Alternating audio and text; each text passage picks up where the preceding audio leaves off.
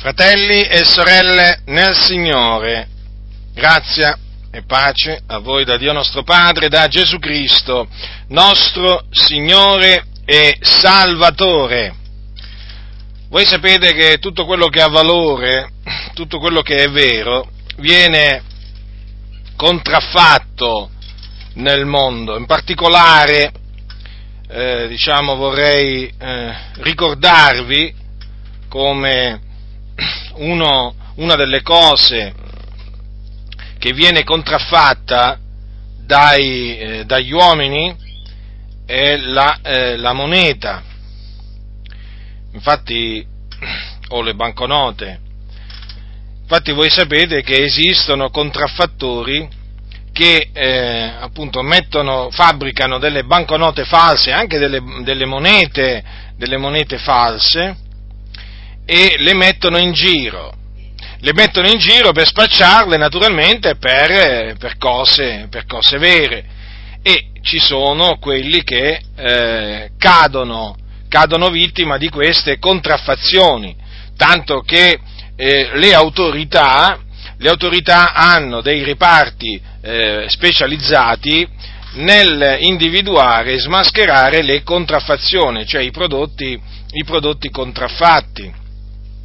Voi sapete che ogni tanto le autorità scoprono dei laboratori dove, eh, dove diciamo, vengono contraffatti, per esempio, viene contraffatto denaro, o dove vengono contraffatti eh, vestiti di una, di una determinata marca molto importante. Insomma, le contraffazioni sono all'ordine del giorno in questo mondo. E, ed è importante... Eh, dal punto di vista dell'autorità, e non potrebbe essere altrimenti, è importante eh, smascherare le contraffazioni. Perché? Perché non è giusto che la persona abbia nelle mani qualche cosa eh, di falso che, e lei invece crede che sia qualcosa di vero, perché ciò che è falso non ha valore. Ciò che ha valore è ciò che è vero, l'originale praticamente. E eh, per... Eh, per eh, diciamo smascherare il, ciò che è finto, ciò che è falso, ciò che è contraffatto, chiaramente bisogna conoscere, eh, bisogna conoscere il prodotto vero, perché altrimenti come, come si fa a smascherare eh, diciamo qualche cosa eh, di falso se non si conosce il vero? Per forza di cose è obbligatorio conoscere ciò che è vero per smascherare o individuare immediatamente ciò che è finto, ciò che è falso. Eh, e difatti quelli che eh, naturalmente sono addetti a, sono diciamo eh, membri di questi reparti particolari, eh, studiano, studiano approfonditamente il prodotto vero, affinché poi eh, diciamo nel momento in cui si trovano il prodotto falso subito sanno dove andare a vedere i punti, appunto eh, dove devono andare a vedere per, mh, per vedere se è un prodotto vero o prodotto falso. Se le cose non collimano eh, chiaramente con il prodotto vero, allora ci si trova davanti a un, un prodotto falso. Banconota, moneta, vestito, scarpe, insomma Eh, non importa, eh, diciamo eh, nel momento in cui eh, l'autorità, eh, l'autorità individua un prodotto, eh, un, un prodotto contraffatto, lo marchia, lo marchia come appunto prodotto contraffatto e lo toglie, lo toglie appunto eh, di mezzo affinché le persone non, eh, eh, non si trovino appunto ad averlo, ad averlo tra le mani. Ora, fratelli nel Signore, in mezzo alla Chiesa di Dio esiste una contraffazione delle, eh, di tutto ciò che riguarda il regno di Dio. Qui la lista naturalmente è lunghissima.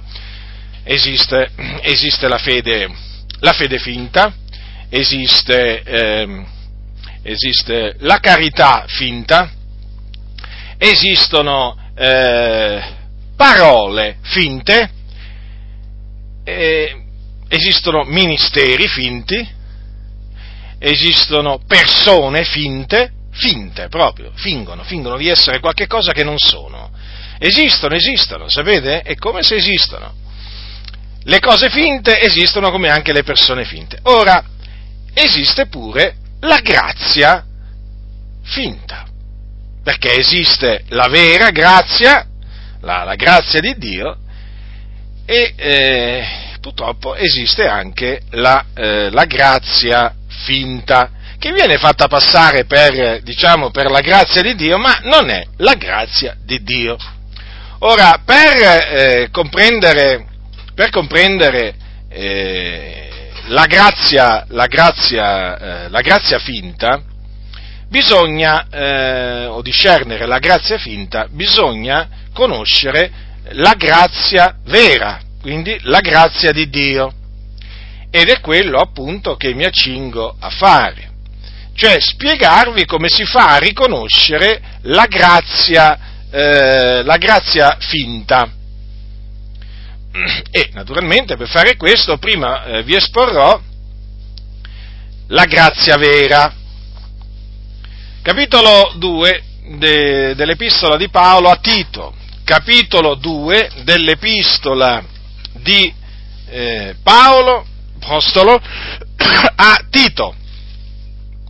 Leggerò tutto il capitolo due. Dice l'apostolo Paolo a Tito: ma tu esponi le cose che si convengono alla sana dottrina, che i vecchi siano sobri, gravi, assennati, sani nella fede, nell'amore, nella pazienza, che le donne attempate abbiano parimenti un portamento convenevole a santità, non siano maldicenti, né dedite a molto vino, siano maestre di ciò che è buono, onde insegnino alle giovani ad amare i mariti, ad amare i figlioli, ad essere assennate, caste, date ai lavori domestici, buone, soggette ai loro mariti, affinché la parola di Dio non sia bestemmiata. Esorta parimenti i giovani ad essere assennati, dando te stesso in ogni cosa come esempio di opere buone, mostrando nell'insegnamento purità incorrotta, gravità, parlar sano, irreprensibile, onde l'avversario resti confuso, non avendo nulla di male da dire di noi. Esorta i servi ad essere sottomessi ai loro padroni, a compiacerli in ogni cosa, a non contraddirli, a non frodarli, ma a mostrare sempre lealtà perfetta, onde onorino la dottrina di Dio, nostro Salvatore, in ogni cosa. Poiché la grazia di Dio, salutare per tutti gli uomini, è apparsa e ci ammaestra a rinunziare all'impietà e alle mondane concupiscenze per vivere in questo mondo temperatamente, giustamente e piamente, aspettando la beata speranza, l'apparizione della gloria del nostro grande Dio e Salvatore Cristo Gesù, il quale ha dato se stesso per noi affinché riscattarci da ogni iniquità e di purificarsi un popolo suo proprio zelante nelle opere buone. Insegna queste cose ed esorta e riprendi con ogni autorità. Niuno ti sprezzi. Le parole su cui mi concentrerò in questa mia predicazione sono quelle che appunto partono da poiché la grazia di Dio. Ora vorrei eh, farvi notare questo, che quel poiché la grazia di Dio, cioè e le parole che seguono, non sono altro che una spiegazione delle ragioni per cui Tito doveva insegnare quelle determinate cose, in merito appunto ai vecchi, alle donne attempate, in merito, in merito ai giovani e in merito ai servi. Perché appunto l'apostolo Paolo in questa maniera ha voluto dirgli la ragione di quelle esortazioni, perché doveva esporre quelle cose, che sono le cose che si convengono alla sana dottrina, proprio per questa ragione, poiché la grazia di Dio, salutare per tutti gli uomini, è apparsa e ci ammaestra a rinunziare all'impietà e alle mondane concupiscenze per vivere in questo mondo temperatamente, giustamente e piamente, aspettando la beata speranza e l'apparizione della gloria del nostro grande Dio e Salvatore Cristo Gesù, il quale ha dato se stesso per noi affin di riscattarci da ogni iniquità e di purificarsi un popolo suo proprio zelante nelle opere buone. Dunque, ecco che l'Apostolo Paolo mette in risalto la grazia di Dio e la mette in risalto spiegando che cosa essa ammaestra a fare. Ora, voi sapete che nell'Evangelo scritto da Giovanni è scritto, sono scritte, sono scritte queste parole: la legge è stata data per mezzo di Mosè, la grazia e la verità sono venute per mezzo di Gesù Cristo. Quindi la grazia di Dio è venuta, si è manifestata tramite Gesù Cristo, il Figlio di Dio. Ora, la grazia di Dio è l'immeritato favore di Dio, che noi abbiamo ricevuto in Cristo Gesù. E difatti noi è per grazia che siamo stati salvati, non in virtù d'opere, assolutamente.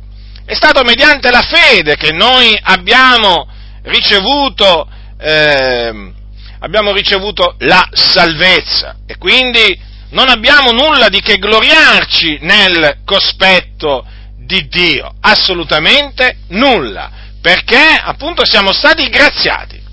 Dio ha avuto pietà di noi. Il suo è stato un favore immeritato, perché noi non meritevamo assolutamente niente dal Signore, ma assolutamente niente. Noi eravamo figliuoli di ira, come per natura, come, come gli altri, eravamo sotto la condanna, eravamo sulla via della perdizione, diretti alle fiamme eterne. Ma il Dio ha voluto farci grazia, ha voluto farci grazia. Non siamo noi che abbiamo voluto essere graziati, ma è Lui che ha voluto graziarci o farci grazia. Infatti, voi sapete che è dipeso dall'Iddio vivente e vero. Difatti, un giorno il Signore Dio disse, disse queste parole al suo servo Mosè: farò grazia a chi vorrò far grazia. Dunque, noi abbiamo ricevuto grazia da Dio perché Lui ha voluto farci grazia, non perché noi abbiamo voluto essere graziati. E difatti è dipeso da Lui, perché dipende dalla volontà di colui che chiama e non dalla volontà del chiamato. Sia chiaro questo, lo ribadisco, affinché coloro che credono nel cosiddetto libero arbitrio rientrino in loro stessi e riconoscano che appunto hanno ricevuto un insegnamento falso, falso, quindi da abbandonare, da abbandonare. Dio ha voluto farci grazia. Ora, chiaramente ha voluto fare grazia a noi, ma non fa grazia a tutti. Non fa grazia a tutti il Signore, perché appunto Lui fa grazia a chi vuole Lui. Ecco perché non tutti sono salvati, ecco perché non tutti vengono salvati, perché Dio fa grazia a chi vuole Lui. Ora, questa grazia però, qui viene chiamata salutare per tutti gli uomini, certo, perché è in grado di salvare tutti gli uomini. E come se è in grado? Potenzialmente, certo, che lo è, però noi sappiamo che Dio fa grazia solamente ad alcuni, che sono quelli che Lui ha ordinato a vita eterna. quelli cui nomi sono scritti nel libro della vita fin dalla fondazione del mondo, quelli che lui ha eletto a salvezza in Cristo prima della fondazione del mondo. Ecco chi sono coloro a cui Dio decide di fare grazia, comunque sia però la grazia di Dio è salutare per tutti gli uomini. Badate bene, questo naturalmente voglio, voglio ribadirlo per l'ennesima volta perché mi viene spesso domandato, tuttora, eh, tuttora, ma allora che senso ha predicare l'Evangelo a tutti? Che senso ha pregare per tutti? Ce l'ha il senso? Ce l'ha il senso e come? Perché nel predicare a tutti, nel pregare per tutti gli uomini affinché siano salvati, noi non facciamo altro che obbedire ai comandamenti del Signore, che vanno ubbiditi senza, discute, senza discussione, perché sono i comandamenti del Re dei Re, del Signore dei Signori, del Beato e Unico Sovrano, dell'Iddio Creatore di tutte le cose. E quindi noi siamo chiamati ad obbedire a questi comandamenti del Signore, e quindi poi il Signore farà quello che vuole, eh? Lui farà grazia a chi vuole Lui, però quanto, per quanto sta in noi, dobbiamo parlare a tutti quelli che il Signore ci mette davanti, dobbiamo pregare per tutti gli uomini, perché questo vuole eh, Dio che noi facciamo, poi quello che farà Lui, eh, certamente lo sa Lui quello che farà il Signore, eh, chi ha conosciuto la mente del Signore, noi quando parliamo alle persone mica sappiamo chi sono coloro che il Signore, eh, i cui nomi sono scritti nel libro della vita fino alla fondazione del mondo, eh, lo sappiamo noi, eh, no, noi non è che non lo, noi non lo sappiamo, a meno che il Signore ce lo riveli, ci dia una rivelazione particolare in una determinata circostanza e ci mostri che quella persona in effetti eh, si convertirà perché Dio ha stabilito che si convertirà. Ora, il punto dunque è questo, la grazia di Dio, salutare per tutti gli uomini, è apparsa, ecco, è apparsa, la grazia di Dio è apparsa, e questa naturalmente è una eh, buona notizia, è una buona notizia. Non solo è apparsa, non solo è apparsa, ci ammaestra anche, attenzione fratelli del Signore, perché qui bisogna prestare attenzione a tutto quello che sta scritto, a tutto. Io esorto sempre i fratelli, quando leggono la Sacra Scrittura, eh, a porre attenzione a tutto quello che, che leggono, ma proprio a tutto, eh, a tutto, perché ogni scrittura è ispirata da Dio, ispirata, la parola, la parola è chiamata la parola di Dio perché procede dalla bocca dell'Eterno. E voi dovete fidarvi di quello che sta scritto nella Bibbia, dovete fidarvi. Avete capito, fratelli nel Signore? Io ve lo voglio ribadire, vi voglio incoraggiare in questa maniera, perché i tempi sono malvagi, i tempi sono difficili.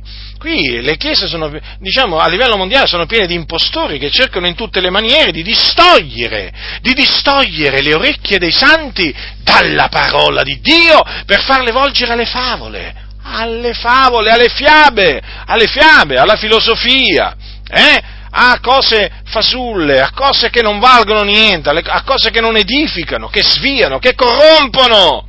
Quindi voi invece fidatevi della parola di Dio, della Sacra Scrittura, della Sacra Scrittura, e ricordatevi questo.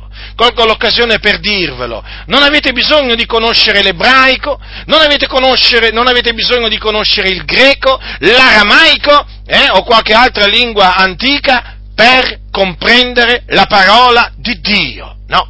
Avete bisogno che Dio vi apra la mente, questo è quello di cui avete bisogno. Non dico che non sia utile conoscere l'ebraico o che non sia utile conoscere il greco o l'aramaico nella maniera più assoluta, altrimenti noi come avremmo la Bibbia tradotta? Chi l'avrebbe tradotta la Bibbia? Eh, per tradurre la Bibbia bisogna conoscere naturalmente l'ebraico e il greco, eh? E anche, diciamo, aramaico, perché ci sono delle parole in aramaico. Voi sapete che l'Antico, l'Antico Testamento, i libri della Genesi alla, a Malachia sono stati scritti in ebraico. Ebraico, quindi bisogna conoscere l'ebraico, i traduttori devono conoscere l'ebraico, però attenzione, naturalmente poi i libri che vanno invece da Matteo a Apocalisse sono stati scritti in greco, ma quello che vi voglio dire è questo, state molto att- perché vi ho voluto, ho voluto punt- fare questa puntualizzazione, perché oggi ci sono in mezzo alle chiese cosiddetti esegeti che si presentano con i loro titoli accademici, eh? diciamo tutti pieni di, pieni di sé, gonfi, gonfi, sono proprio gonfi, voi li vedete proprio quando parlano proprio, hanno tutto sto gonfiore, no? Sono proprio persone gonfie, orgogliose, superbe, perché hanno fatto, hanno fatto degli studi, conoscono le lingue antiche, e allora praticamente cosa succede? Succede che trattano il popolo, il popolo lo trattano con disprezzo, lo trattano come dis- con disprezzo a mo' di dire, ma chi sei tu? Ma chi sei tu? Eh, per comprendere la parola del Signore, ma tu, ma tu non puoi capire la parola di Dio, se non conosci l'ebraico, il greco, l'aramaico, tu hai bisogno di me, io, esegeta, eh, diplomà, che mi sono diplomato, che mi sono laureato qui, laureato là, sotto, sotto l'eccellente, ai piedi dell'eccellente professore di qui, professore di là, tu hai bisogno di me per capire che cosa voleva dire l'Apostolo Paolo a Tito nel capitolo due, perché vedi qui il greco, allora vi cominciano a fare tutti questi discorsi, naturalmente vi confondono, e vi confondono, allora, allora uno che ascolta, che magari alle prime, diciamo, è appena convertito, dice, ma vuoi vedere, vuoi vedere che qui allora quando apro la Bibbia, qui non mi posso fidare di quello che leggo, e succede proprio così, che poi non si fidano di quello che leggono, perché? Perché praticamente hanno paura di capire una cosa per un'altra, e allora si mettono in testa questi qua, naturalmente, che hanno bisogno dell'esegeta, eh? dell'esegeta, degli esegeti, di cui hanno bisogno di, di, di quelli che conoscono il greco, l'ebraico, perché? Perché non è sufficiente la Bibbia scritta in italiano, no, no, no, no, no, no. Anzi, addirittura ci sono alcuni di questi esegeti che vanno in giro con la Bibbia in greco, addirittura, con la Bibbia in greco, a mo' di dire, uè, guardate che qui c'avete, qui è presente uno che conosce, che conosce il greco benissimo, di cui vi potete fidare, vatti a fidare di questi, mai!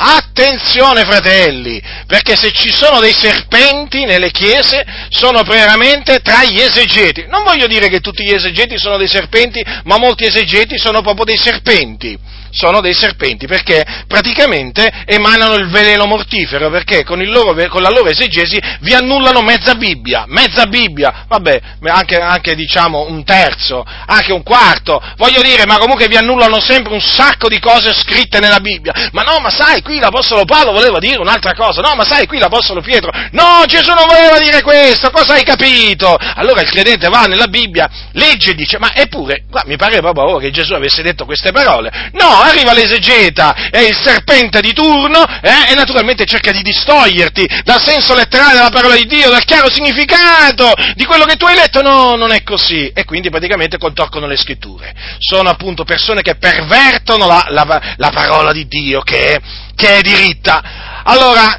quello di cui avete bisogno, fratelli nel Signore, per comprendere la parola, eh, guardate, ve lo dico per esperienza personale, è di mettervi in ginocchio davanti al Signore, di umiliarvi davanti al Signore, eh?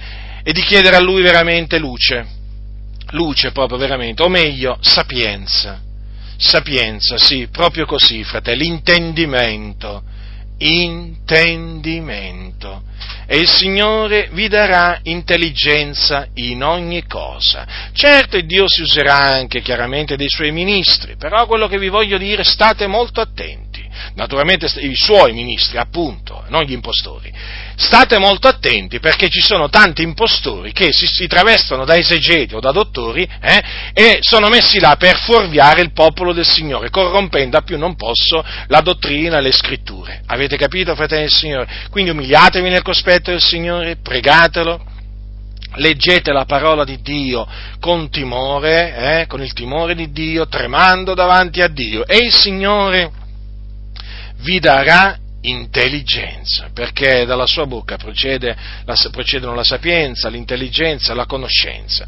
Quindi sappiate che è questo di cui voi avete bisogno. Non avete bisogno degli impostori per capire la Sacra Scrittura. Eh? Via gli impostori, perché gli impostori servono solo a distruggere la dottrina di Dio, e questo hanno fatto.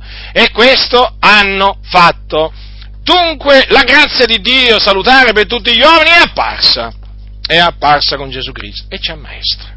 Ecco, ci ammaestra. Allora, dobbiamo naturalmente porre attenzione all'ammaestramento che ci impartisce la grazia di Dio, perché questa è la vera grazia, la, è, è vero perché procede da Dio, è la grazia di Dio, capite? Quella che è apparsa, quella che è venuta con Gesù Cristo, il Figlio di Dio, l'unigenito venuto da presso il Padre, Dio benedetto in eterno.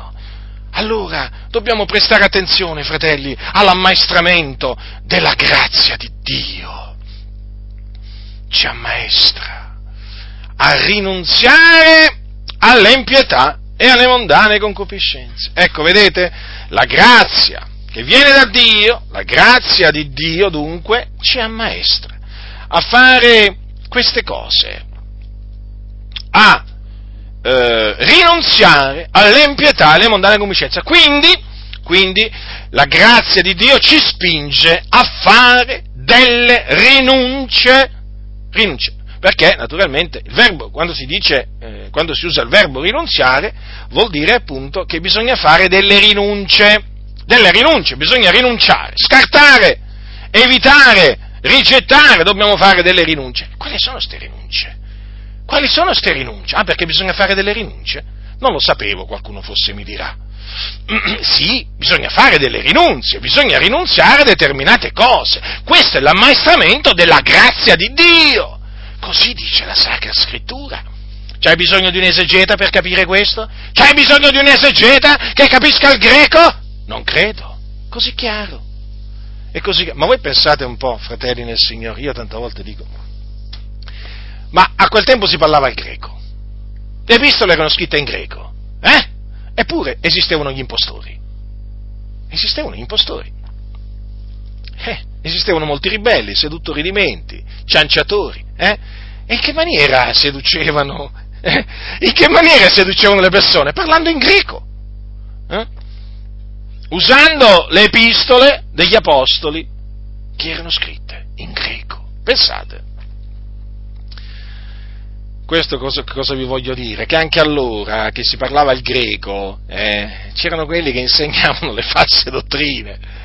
Chiaramente oggi, siccome che non tutti parlano il greco antico, ovvio che solamente gli studiosi lo conoscono, allora i furbi, eh, i vo- le volpi, cosa fanno? Eh, chiaramente quelle sono volpi. Cosa ti vorrebbero far capire? Che per capire la Bibbia, per capire la Bibbia, tu devi conoscere il greco, perché solo loro la capiscono.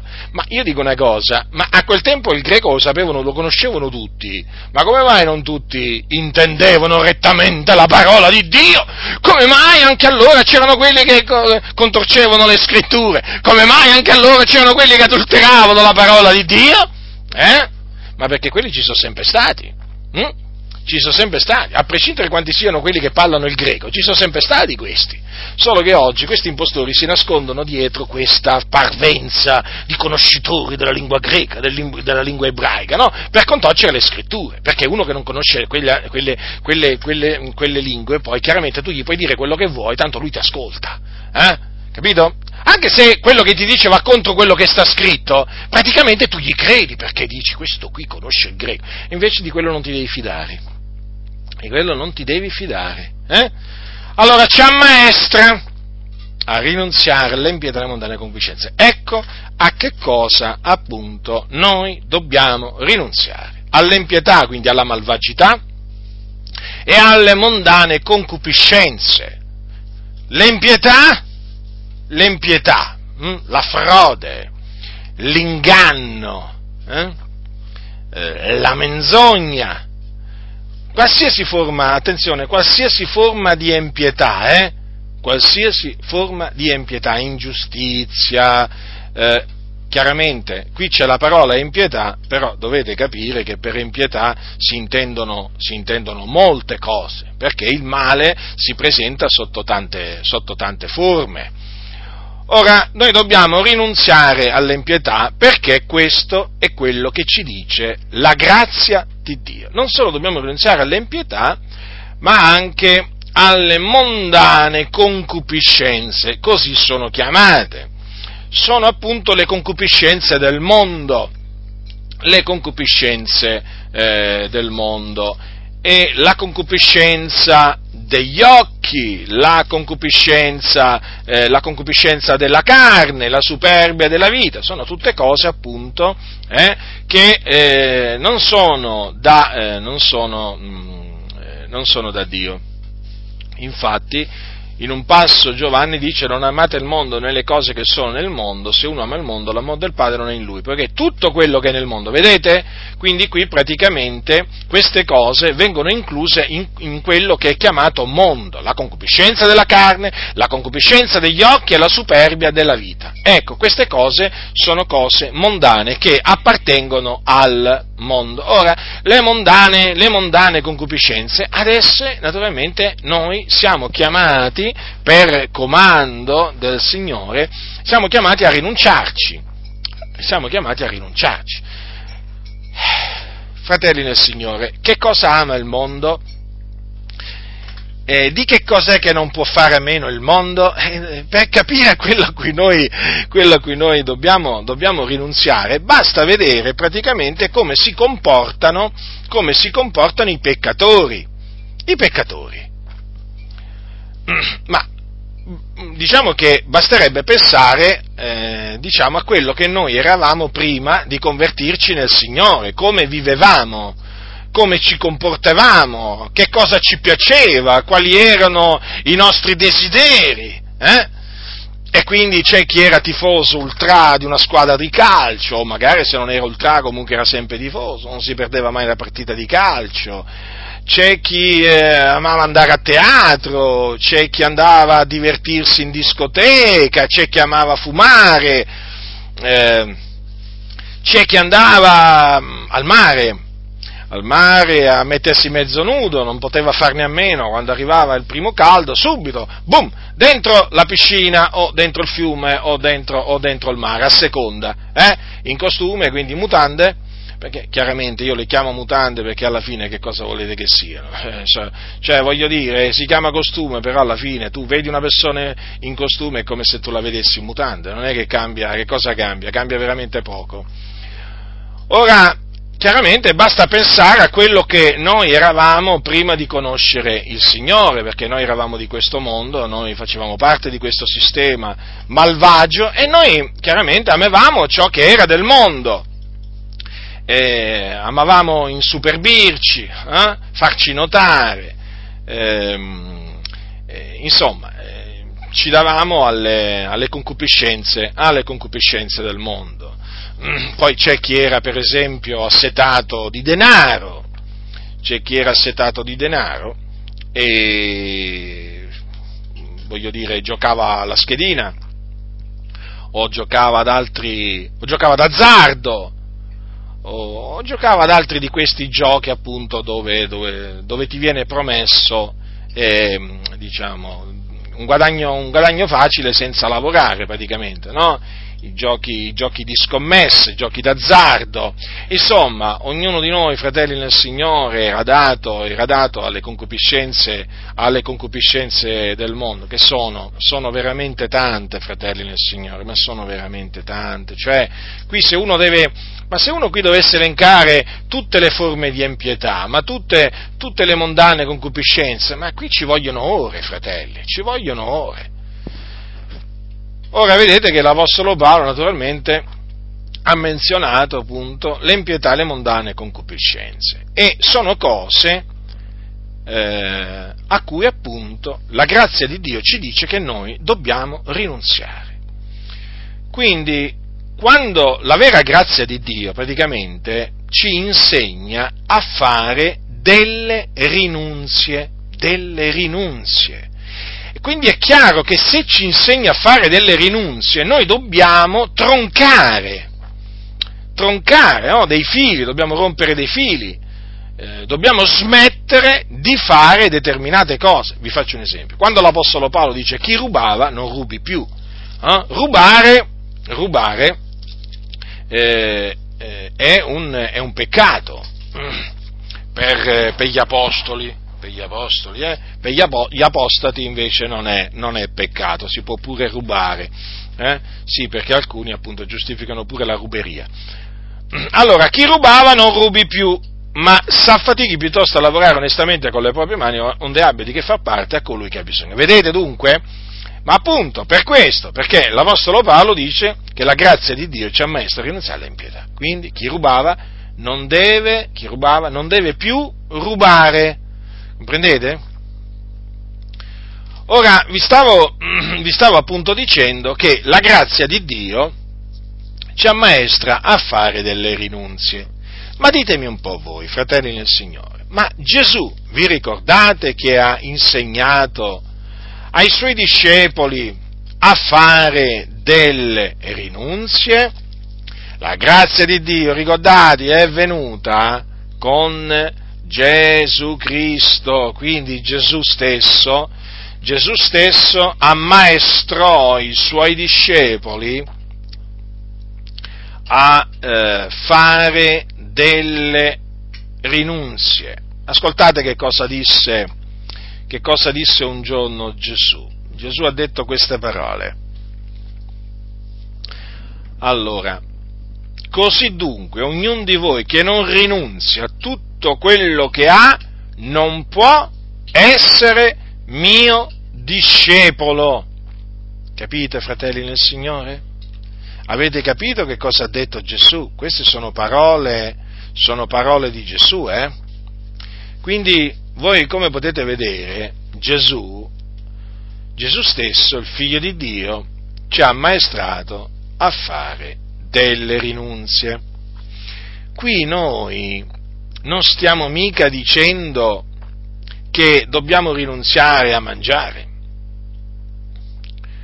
Non stiamo mica dicendo che qui noi dobbiamo rinunziare a dormire o eh, a fare delle cose, diciamo, lecite, naturali, necessarie per il corpo. No, fratelli, qui si parla di rinunciare all'empietà, quindi al peccato, alla mondanità, alla mondanità.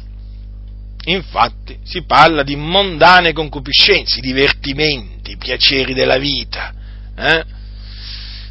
Basta veramente girare, basta vedere un po', guardarsi attorno nel mondo, ma basta vedere uscire, basta, basta uscire di casa e sentire le persone parlare, eh? Le persone del mondo parlare tra di loro. Ma di che cosa parlano? Di che cosa parlano? Rifletteteci. Quanto parlano delle mondane concupiscenze, dei divertimenti, dei piaceri della vita, della vanità, ma quanto? Tantissimo. Eh? Quanti parlano tra di loro di fare del male, no? Di rubare, no? Di mentire. Ecco, vedete? Basta considerare i discorsi. O di commettere adulterio magari, o di commettere fornicazione. Ah, questi sono i discorsi che vanno per la maggiore. Eh? Appunto tra le persone del mondo. Ecco, basta considerare quello che desiderano fare le persone del mondo, eh, per capire che cosa sono, che cosa sono le cose a cui noi dobbiamo rinunciare. Perché vi ho detto questo? Perché alcuni quando ci sentono, quando ci vedono, quando ci sentono, non lo so, si sono fatti l'idea veramente che li stiamo, li, li stiamo esortando a rinunciare a chissà che cosa. Fratelli e sorelle nel Signore, vi stiamo esortando a rinunciare all'immondizia, alla spazzatura, non a cose utili, a cose che edificano, ma a cose inutili, a cose che distruggono, a cose che non portano vita, a, co- a cose che vi rubano tempo prezioso, vi fanno spendere denaro inutilmente, vi allontanano dal Signore. Eh? Vi allontanano dal Signore. Volete allontanarvi dal Signore? Eh? Ecco, voi direte no. E allora? E allora non bisogna fare queste cose, perché queste cose proprio ti portano lontano dal Signore. Quindi ecco le cose, le cose a cui bisogna rinunciare. Sono cose che portano frutto alla morte. Comprendete? Sono opere morte, così le chiama la Sacra Scrittura, le opere morte, rinunciare alle opere morte, già rinunciare alle opere morte, non alle opere buone, alle opere morte, e infatti è chiamato il ravvedimento dalle opere morte, non è che ci si ravvede dalle opere buone, non è che, non è che l'uomo si deve ravvedere dalle opere buone, dalle opere morte. non è che noi diciamo ravvediti di avere fatto del bene, no, assolutamente, mai. Ravvediti de, de, de, del male che hai fatto, delle opere morte, dei tuoi peccati, questo diciamo. Ravvediti dei tuoi pensieri malvagi, non certamente dei pensieri buoni. Se hai pensieri buoni, tienili. Se fai delle opere buone, continua a farle, ci mancherebbe altro. Ma qui stiamo, vi stiamo dicendo di rinunciare alle opere morte, alla vanità, alle cose inutili, alle cose distruttive. A queste sono le, co- a queste sono le cose a cui noi ci riferiamo e a cui si riferisce la Sacra Scrittura. Allora, bisogna rinunziare all'empio e alle moderne conoscenze, questo dice la grazia di Dio, per vivere, ecco, il fine, eh? Il fine, rinunciare per, per vivere in questo mondo, perché noi viviamo in questo mondo, non in un altro. A proposito, non esistono, diciamo, quelli che, loro, che, che molti chiamano extraterrestri, no? In questo mondo Dio ha messo l'uomo, in questo mondo, su questo pianeta, Eh? sugli altri pianeti non ce l'ha messo l'uomo, non ci ha messo esseri umani, avete capito? Non vi fate ingannare, perché oggi, va, oggi si parla sempre di più di, di, di, di, di extraterrestri, esseri umani che vivono in altri pianeti, no, fratelli del Signore? Il Dio fece l'uomo, eh? fece l'uomo e lo pose appunto, lo, lo, lo fece su questa terra e lo pose nel giardino dell'Eden. Allora, eh, per vivere in questo mondo temperatamente, giustamente e piamente, certamente, perché quando, cioè, si deve rinunziare all'empietà e alla mondanità a questo fine, cioè al fine di vivere una vita pia, giusta, una vita temperata, temperata, non sregolata, non sperigolata, eh, come dice qualcuno, no, no, una vita temperata, temperata in ogni cosa, quindi praticamente anche nel mangiare e nel bere, perché dobbiamo essere temperati nel mangiare e nel bere, perché il frutto dello Spirito è temperanza, eh? Dobbiamo essere persone pie, eh? Dobbiamo essere persone giuste, che amano la giustizia, che procacciano la giustizia, e quindi ci dobbiamo guardare dal commettere ingiustizie verso i nostri fratelli, ma anche verso quelli del mondo. Noi dobbiamo essere persone giuste, giuste, ci dobbiamo sforzare, fratelli, di essere temperati, giusti e pii, perché questa è la volontà di Dio, questo vuole Dio, che noi viviamo in questo mondo, in questa maniera, non seguendo appunto l'andazzo di questo mondo. Eh? Non seguendo quello spirito che opera il presente negli uomini ribelli, cioè non seguendo il principe della potestà dell'aria. Noi dobbiamo vivere in questo mondo seguendo quello che dice la grazia di Dio salutare per tutti gli uomini che è apparsa. Ecco, fratelli nel Signore, in questa maniera onoreremo il Signore, in questa maniera glorificheremo il Signore. Già, perché noi vogliamo onorare il Signore, noi vogliamo glorificare il Signore, perché Lui è degno di essere glorificato, Lui è degno di essere onorato, Lui è il grande Dio, colui che abita l'eternità, eh? Colui che ha fatto tutte le cose, colui che ci ha formati nel seno di nostra madre, colui che ci ha fatto in questa maniera così meravigliosa, colui che non ci fa mancare niente, ma soprattutto colui che ci ha salvati, per grazia, perché ha voluto salvarci. E allora, eh? Questo Dio è degno di essere da noi onorato, è degno di essere da noi glorificato, e non solo con le parole, ma anche con i fatti, certo che lo è. Ha mandato il suo unigenito figliuolo in questo mondo, eh, per compiere la propiziazione dei nostri peccati. Ha rinunziato al suo figliuolo, non l'ha, non l'ha risparmiato, ma l'ha dato per tutti noi, eh, affinché noi fossimo riconciliati con Dio. È degno questo Dio, è degno un simile Dio, eh, di vivere per Lui, certo che lo è, egli è il solo vero Dio.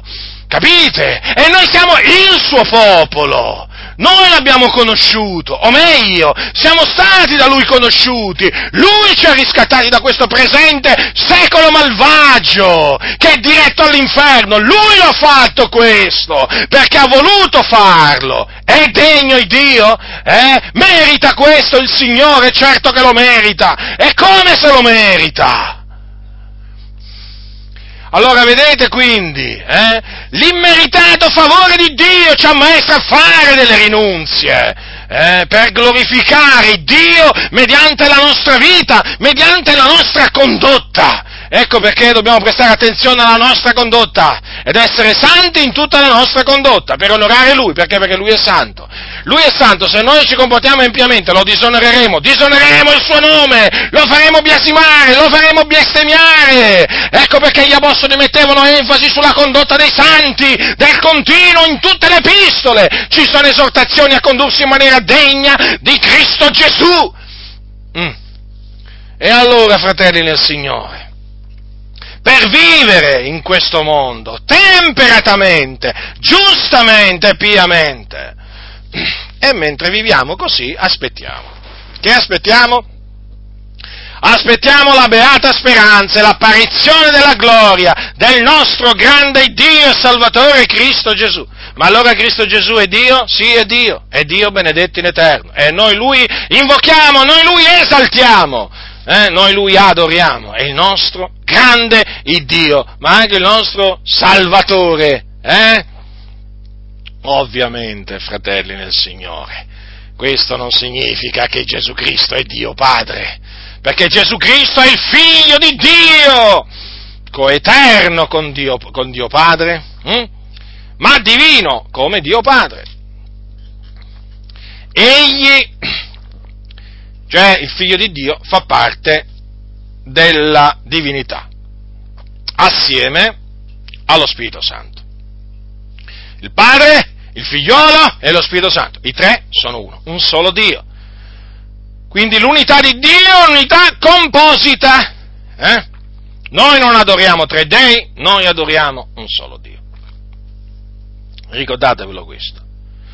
Allora, noi aspettiamo l'apparizione della gloria di Cristo Gesù, perché Gesù è stato assunto in cielo dopo essere morto. Allora, Gesù fu Allora Gesù morì per i nostri peccati, fu seppellito, il terzo giorno risuscitò dai morti, dopo si fece, apparve ai suoi discepoli, si fece vedere per molti giorni, dopodiché fu assunto in cielo alla destra di Dio, alla destra della maestà, nei luoghi altissimi, ma un giorno scenderà dal cielo, un giorno scenderà dal cielo, e quella discesa dal cielo Eh? è chiamata anche apparizione della gloria del nostro grande Dio e Salvatore Cristo Gesù. Gesù apparirà, verrà sulle nuvole del cielo, verrà perché Lui tornerà, verrà, ritornerà con gloria e con potenza, già, con gloria e con potenza sulle nuvole del cielo, e tutti, ogni occhio lo vedrà, la Sacra Scrittura, la Sacra Scrittura dice, eh? E noi appunto in questo mondo, mentre viviamo, mentre viviamo temperatamente, giustamente e intemperatamente, aspettiamo appunto l'apparizione di Cristo Gesù dal cielo. Eh? Ti eri dimenticato che Gesù un giorno ritornerà?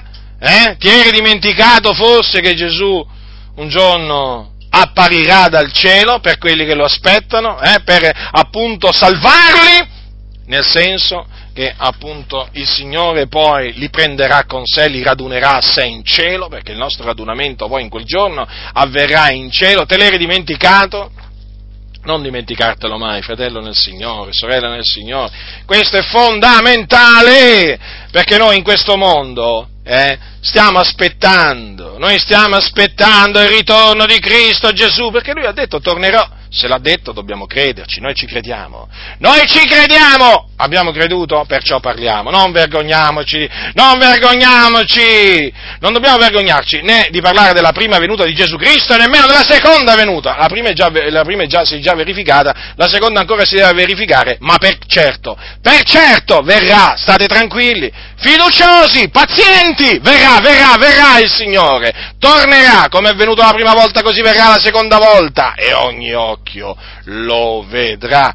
Allora ti stavo dicendo, fratello nel Signore, allora apparirà nel cielo il segno del figliol dell'uomo, ed allora tutte le tribù della terra faranno cordoglio e vedranno il figliol dell'uomo venire sulle nuvole del cielo con gran potenza e gloria, e manderà i suoi angeli con gran suon di tromba a radunare i suoi eletti dai, dai quattro venti, dall'un capo all'altro dei cieli. Ecco chi il Signore manderà a radunare i suoi eletti, siamo noi, siamo noi per la grazia di Dio, i suoi eletti, perché Lui ci ha eletti in Cristo Gesù, eh? Avanti, prima della fondazione del mondo.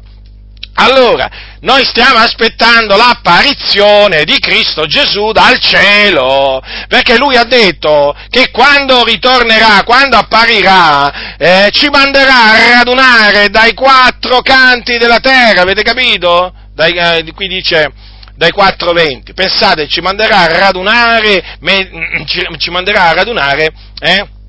Eh, tramite i Suoi angeli, manderà i Suoi angeli, eh? Con gran suon di tromba, eh? A radunare i Suoi eletti. Che giorno glorioso quello sarà, che giorno meraviglioso quello sarà, eh? Non verrà alla chetichella il Signore, eh? In incognita, cioè segretamente, solo, solo per farsi vedere da noi, prenderci. No, no, non credete al rapimento, al cosiddetto rapimento segreto. Non esiste rapimento segreto! La Chiesa sarà rapita, certo, perché sarà presa appunto e portata in cielo, eh? Ma in maniera visibile. Il ritorno di Gesù sarà visibile a tutti, infatti ogni occhio lo vedrà, eh? E poi naturalmente... Eh, cosa vi volevo dire? Vi volevo dire che questo ritorno non è che, eh, come dicono taluni, no, Gesù può tornare anche questa notte. Non è così, perché quel giorno non verrà se prima non sia venuta l'apostasia e sia stato manifestato l'uomo del peccato. A quale giorno l'apostolo Paolo si riferiva quando diceva queste cose ai Tessalonicesi? Eh? Alla venuta del Signore nostro Gesù Cristo e il nostro adunamento con Lui. Ecco il nostro adunamento con Lui. Saremo radunati, saremo radunati su nel cielo, fratelli nel Signore. In quel giorno ci sarà la resurrezione dei giusti, di quelli che appartengono a Cristo. Considerate che giorno meraviglioso, eh? I morti in Cristo risusciteranno, risusciteranno. E questo, fratelli, sapete, è quello che sta scritto. Il Signore stesso, con potente grido, con voce d'arcangelo e con la tromba di Dio, scenderà dal cielo, i morti in Cristo risusciteranno, i primi. Poi, noi viventi che saremo rimasti, verremo insieme con loro rapiti sulle nuvole a incontrare il Signore nell'aria, e così saremo sempre col Signore. Vedete? Rapiti sulle nuvole, presi sulle nuvole! Meraviglioso giorno quello, eh?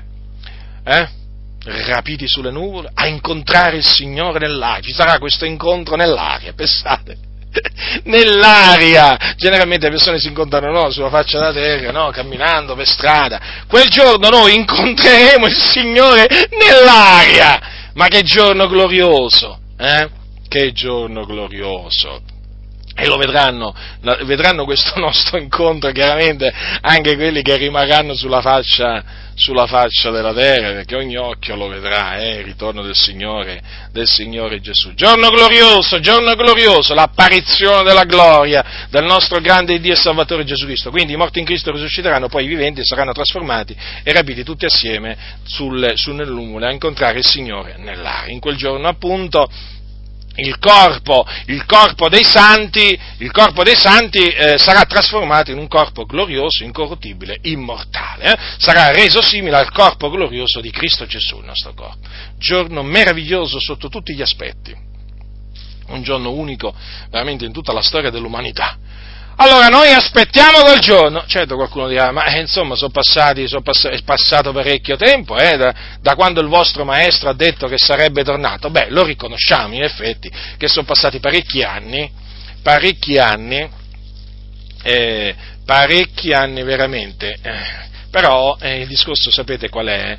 Che per il Signore, per il Signore, come dice la Sacra Scrittura, un giorno è come mille anni e mille anni sono come un giorno. Quindi noi non ci preoccupiamo proprio per niente se sono passati, diciamo, circa circa, diciamo, duemila anni da quando Gesù ha eh, promesso che eh, ritornerà.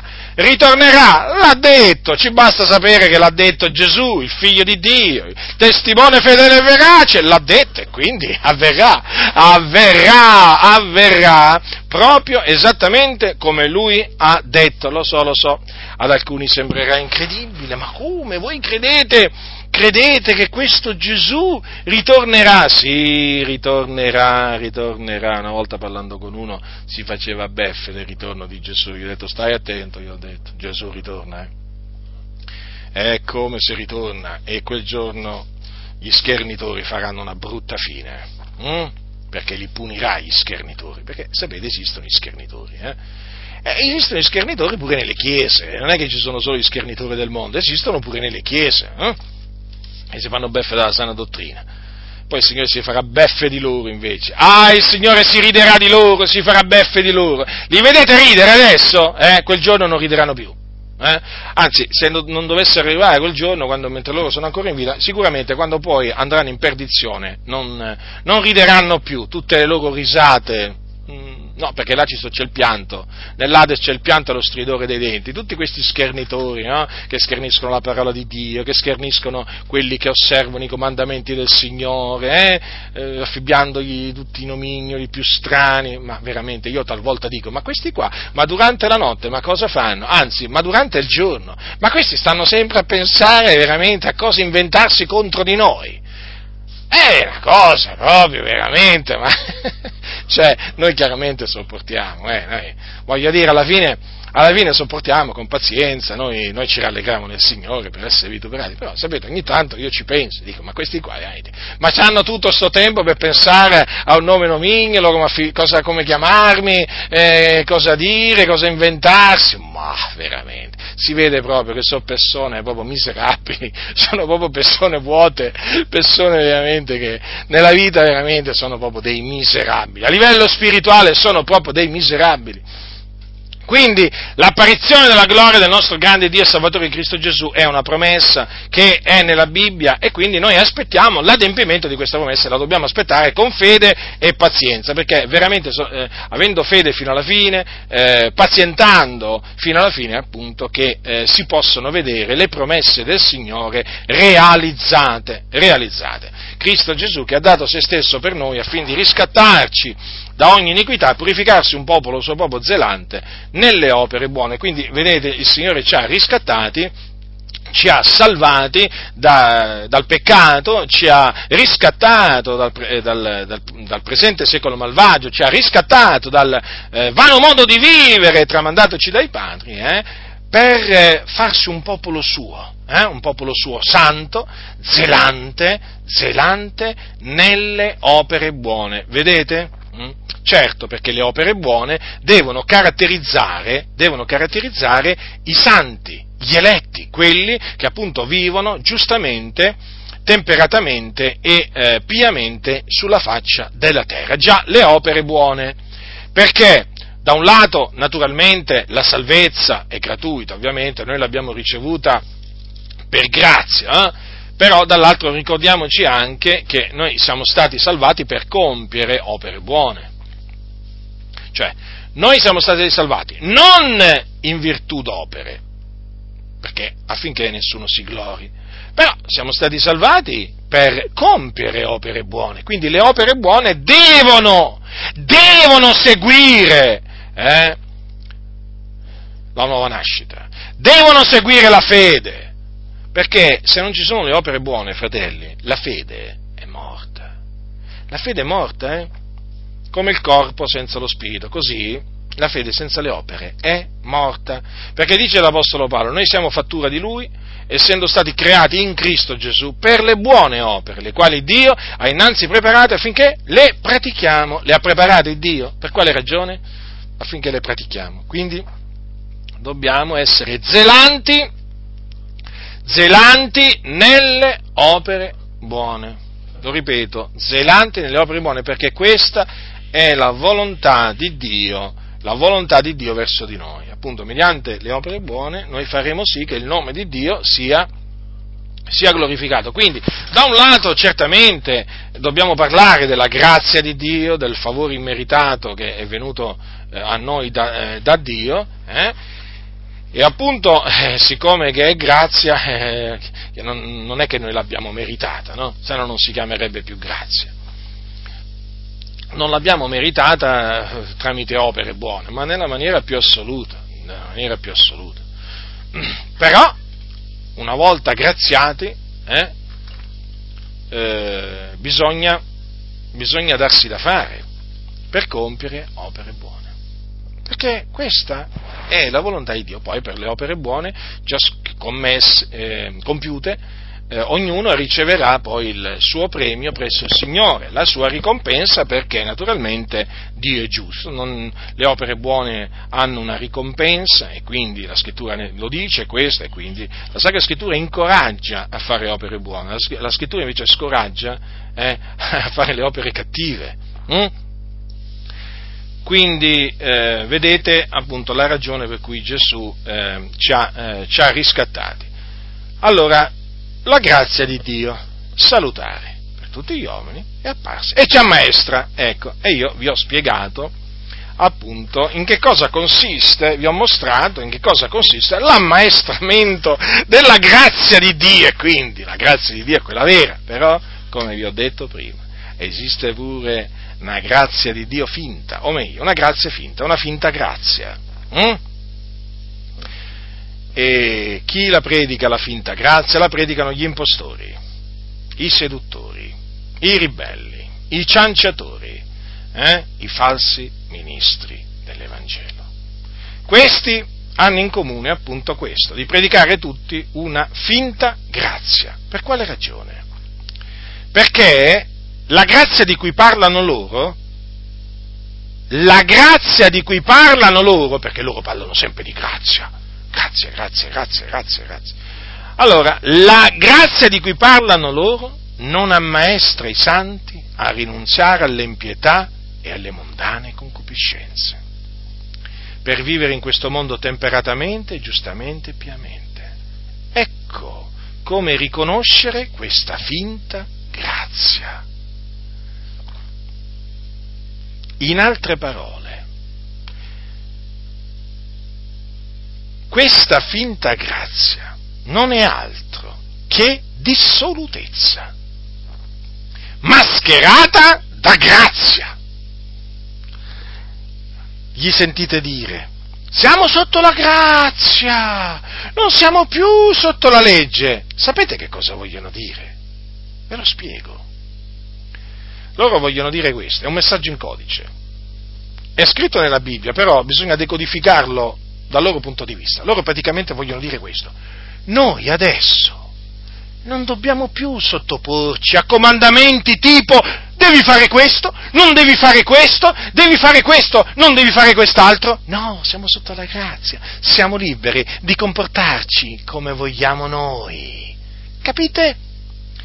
Ecco perché Ecco perché esiste, esistono i cristiani nudisti, ecco perché esistono no, le ragazze cristiane che fanno la pole dance cristiana, ecco perché esiste la musica rock cristiana, ecco eh, perché esiste la barzelletta cristiana, ecco perché esiste l'adulterio cristiano, ecco perché esiste la magia cristiana, sì pure quella esiste, eh? Ecco perché esiste la samba cristiana, la salsa cristiana, la salsa è una maniera di ballare là, diciamo in una certa parte della terra.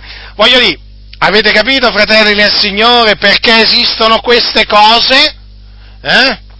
Ecco perché esiste la bugia bianca, la bugia bianca, sarebbe la bugia cristiana, perché mo, ormai, ormai hanno, chiamano tutto cristiano, tutto quello che si può fare, la bugia cristiana, e, è quella praticamente che si può dire, come la ruberia cristiana, la frode cristiana, sì sì esiste pure quella, si può fare pure quello per costoro, come tu dirai, come tu dirai, si può rubare per amore di Cristo, certo lo dicono loro, tu puoi rubare per aiutare, Capito?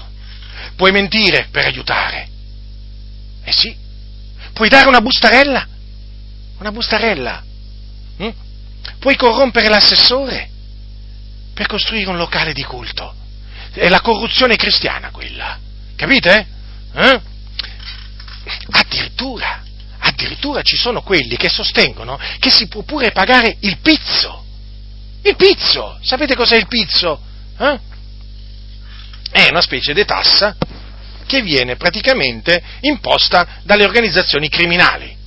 In particolare, ma un po' dappertutto, comunque, in Sicilia, voi sapete, è molto diffuso, no? Il pagamento del pizzo. La mafia comanda il pagamento del pizzo.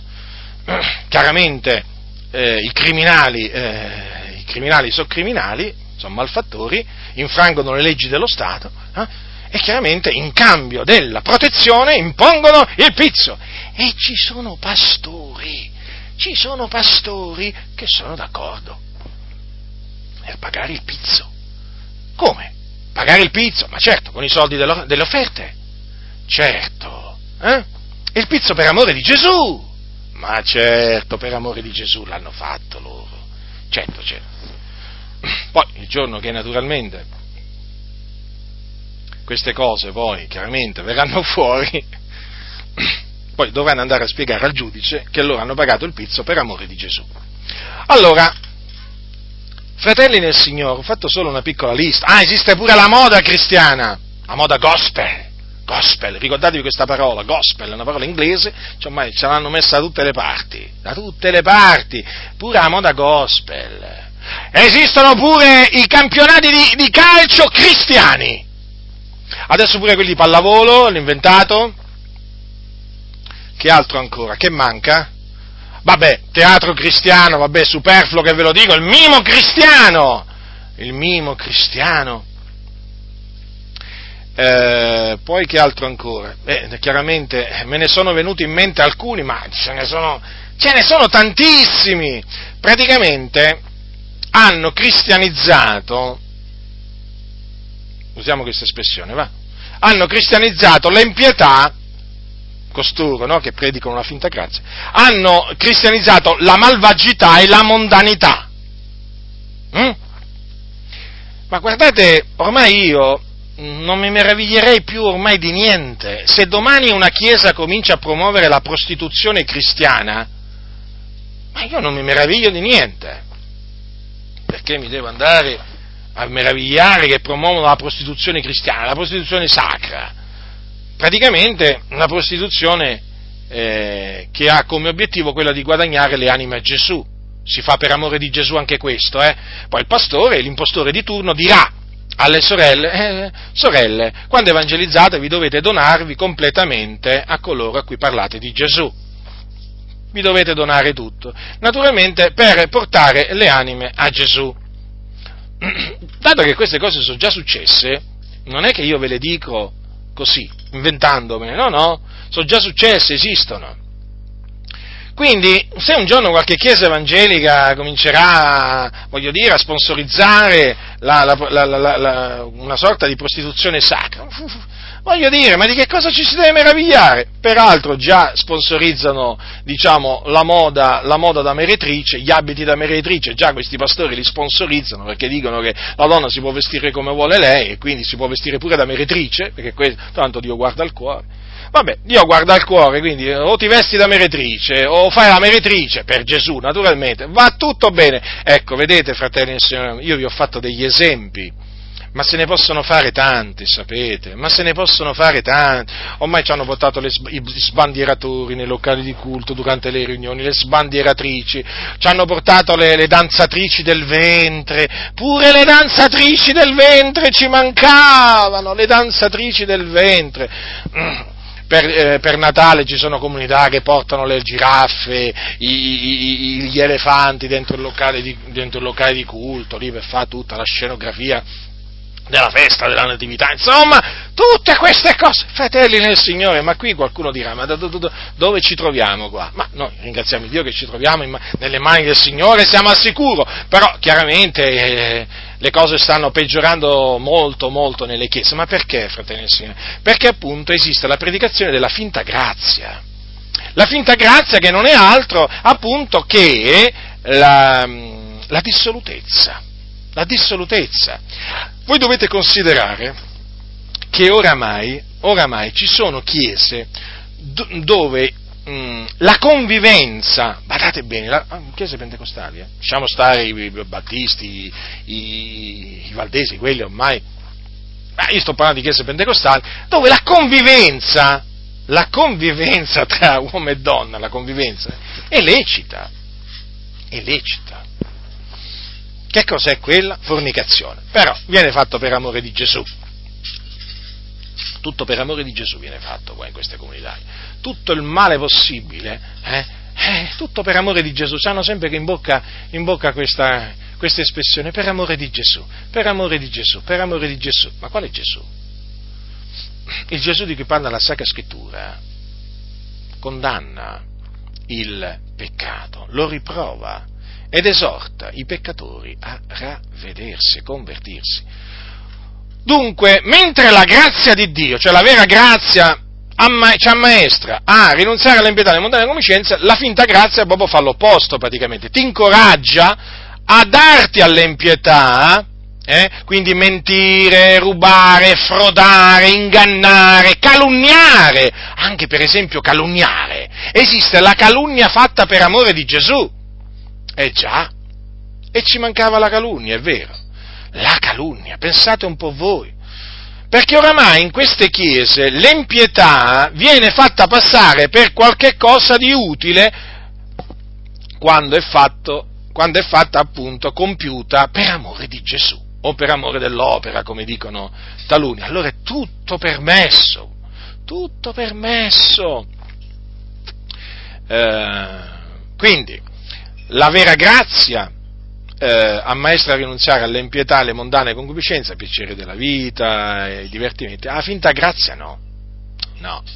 La finta grazia praticamente ti dice, ti fa capire che tu sei assolutamente libero, nessuno può dirti ciò che è giusto e ciò che è sbagliato, nessuno ti può giudicare per una tua azione, eh?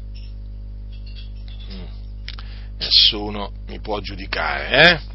Neppure tu, diceva, diceva una donna, ha detto una donna, eh? Una donna che si è appropriata del pulpito, eh già, queste donne, queste donne che assomigliano e sono parenti spiritualmente di Jezebel, eh? Che insegnano eresie, che seducono, mm. ti dicono nessuno mi può giudicare, ti dicono col sorriso sulle labbra, finto come sono finti loro, eh? Ecco, queste persone ti incoraggiano a darti alle impietà e alle mondane concupiscenze, mm. Eh, questi ormai fratelli nel Signore hanno inventato, ah, hanno inventato persino la cristoteca, cioè praticamente la discoteca dove, dove i giovani sono invitati a ballare per amor di Gesù. Poi ti portano pure al mare per amore di Gesù, a metterti mezzo nudo, mezza nuda. Eh? Loro ti dicono andiamo in missione. In missione! Pensate un po' voi, che quale missione? Che esiste la missione di andare a mettersi mezzi nudi? Eh? Ma chi, ma, chi, ma chi ha dato sta missione? Ma chi l'ha inventata questa missione? Certamente non gli apostoli. Ormai queste, queste comunità dove viene predicata e incoraggiata, diciamo, eh, questa condotta sono appunto le comunità eh, dove, eh, dove annunziano la finta grazia. Loro parlano di grazia, loro parlano di grazia, siamo sotto la grazia, ma quando dicono sotto la grazia, loro intendono dire che non sono sotto nessuna legge. Ora dovete sapere che il cristiano, è vero, noi dobbiamo dirlo che siamo sotto la grazia perché lo dice la Scrittura, ma badate bene che essere sotto la grazia non significa mica essere senza legge, eh? Perché alcuni questo non lo sanno mica, alcuni questo non lo sanno, e allora noi naturalmente glielo ricordiamo. Come dice la Sacra Scrittura? Che dice così, rimarremo noi nel peccato onde la grazia abbondi? Così non sia. Poi dice anche, peccheremo noi perché non siamo sotto la legge ma sotto la grazia? Così non sia. Ora, notate bene, se noi non dobbiamo peccare sotto la grazia, vuol dire che c'è una legge. Cioè, non può esserci il peccato se non c'è legge. Comprendete? Allora, il discorso qual è? Ma se noi non siamo sotto la legge di Mosè, ma sotto quale legge siamo? Siamo sotto la legge di Gesù Cristo. Ma veramente? Ma veramente siamo sotto una legge? Qualcuno dirà, sì, siamo sotto la legge di Gesù Cristo, del nostro grande Dio e Salvatore, Cristo Gesù. E l'ha detto l'Apostolo Paolo. L'Apostolo Paolo. Ascoltate, ascoltate! Che cosa dice l'Apostolo Paolo? Dice così, coi giudei mi sono fatto giudeo per guadagnare i giudei, con quelli che sono sotto la legge mi sono fatto come uno sotto la legge, benché io stesso non sia sottoposto alla legge, per guadagnare quelli che sono sotto la legge. Con quelli che sono senza legge mi sono fatto come se fossi senza legge, benché io non sia senza legge riguardo a Dio, ma sotto la legge di Cristo, per guadagnare quelli che sono senza legge. Avete notato, fratelli? Quindi, noi dobbiamo dire che non siamo sotto la legge di Mosè, ma dobbiamo dire che siamo sotto la legge di Cristo, e quindi che noi serviamo Cristo, siamo schiavi di Cristo Gesù. D'altronde non è Lui il nostro padrone, forse? Se è il nostro padrone vuol dire che ci ha comprati. Lo sai che non appartieni a te stesso? Lo sai che c'è qualcuno che ti ha comprato? Ti ha comprato a caro prezzo, il suo nome è Gesù Cristo, sei proprietà di Gesù Cristo e quindi devi onorare Gesù Cristo con tutto te stesso, con tutte le tue membra, non puoi abbandonarti all'impietà, non puoi abbandonarti alle mondane concupiscenze, non puoi, non devi, perché? Perché sei di Cristo, sei di Cristo, comprendi cosa significa, rifletti a cosa significa essere di Cristo, appartenere a Cristo, le tue membra sono membra di Cristo, non le puoi mettere al servizio dell'impietà, al servizio delle mondane concupiscenza, devi mettere al servizio della giustizia, al servizio di Cristo, perché Gesù Cristo è morto per noi, per i nostri peccati, affinché noi servissimo la giustizia. Questo dice la Sacra, la Sacra Scrittura, quindi attenzione ai predicatori della finta grazia, a questi impostori che ci hanno sempre sto sorriso falso sulle labbra, e non li sopporto, non li sopporto quando io, quando io li vedo sorridere, sapete, sapete um, quando io vedo sorridere questi impostori, eh, a chi li paragono? Li paragono ai coccodrilli, quando aprono la bocca ti fanno vedere tutta la dentiera, eh, no? Non è che ti stanno sorridendo, eh? Non ti stanno mica sorridendo, sai? Se tu ti avvicini, eh, ti azzannano, ti prendono, ti uccidono. Ecco, questi qua, il loro sorriso, praticamente, io lo intendo in questa maniera quando ti mostrano i loro denti. Hm? Sti finti, sti finti ministri, eh? Che predicano una finta grazia. La dissolutezza, sono empi costoro che hanno veramente volto, come dice, come dice Giuda, dice così, che volgono in dissolutezza la grazia del nostro Dio. Ecco che cosa intendono questi per grazia. Fratelli, è ora di svegliarsi, è venuta l'ora veramente di svegliarsi, avete capito? Per lungo tempo avete dormito, appisoli, appisolati, avete dormito profondamente, per lungo tempo siete stati in un letargo, eh? Per lungo, troppo tempo, avete detto amen. Eh, a queste predicazioni della finta grazia di questi impostori, basta, bisogna dire così non sia a questi impostori, bisogna dirgli quello che dice la Sacra Scrittura ed entrare nel merito delle situazioni, delle cose di cui parla la Sacra Scrittura. Noi le cose le chiamiamo col loro nome, eh? Eh sì, col loro nome, con quello con, con, come le chiama la Sacra Scrittura, noi in quella maniera le chiamiamo, non come vorrebbero loro. Eh? Che loro si sono creati tutto un dizionario, tutto un vocabolario loro, l'avete notato che vocabolario c'hanno? C'hanno un vocabolario tutto particolare, Che vergogna! Sono la vergogna dell'Evangelo costoro, un disonore per l'Evangelo, ma io quando considero la gravità degli apostoli, del loro parlare, quando io considero la santità degli apostoli, eh, quando io considero la giustizia degli apostoli, veramente la loro umiltà, e la loro pietà, il loro zelo per la verità, e poi vedo questi impostori, eh, mi viene una rabbia e dico, ma veramente, ma costoro, eh? Ma, perché, ma, ma come fanno a prendere in giro tante persone? Poi peraltro ci sono tanti che si fanno, si, veramente godono a, a farsi prendere in giro da costoro, ma veramente, ma veramente, ma voi amate, prendere, amate essere presi in giro, inga, essere ingannati? Ma fratelli, sveglia, svegliatevi, eh, ma se venite a scoprire che uno vi dà banconote false, ma che ci ritornate? Ma che ci ritornate? E gli dite, uè, dammene ancora banconote false. Ma io dico, ma questi falsari, eh? Falsari, falsificatori della parola di Dio, ma mi volete dire ancora che cosa devono falsificare per manifestarsi per quello che sono? Ma non l'avete ancora capito che sono dei falsificatori della parola di Dio, falsificatori della carità, falsificatori della grazia, falsificano tutto questo, questi, ma non l'avete ancora capito che sono dei falsificatori? Ma che cosa aspettate ad andarvene via? Eh? Ancora gli andate a portare i soldi, ma non dategli nemmeno più un centesimo. Ma nemmeno un centesimo, ma andatevene via! Quale decima? A parte il fatto che la decima, la, la decima non va insegnata sotto la grazia. A proposito loro, naturalmente, eh?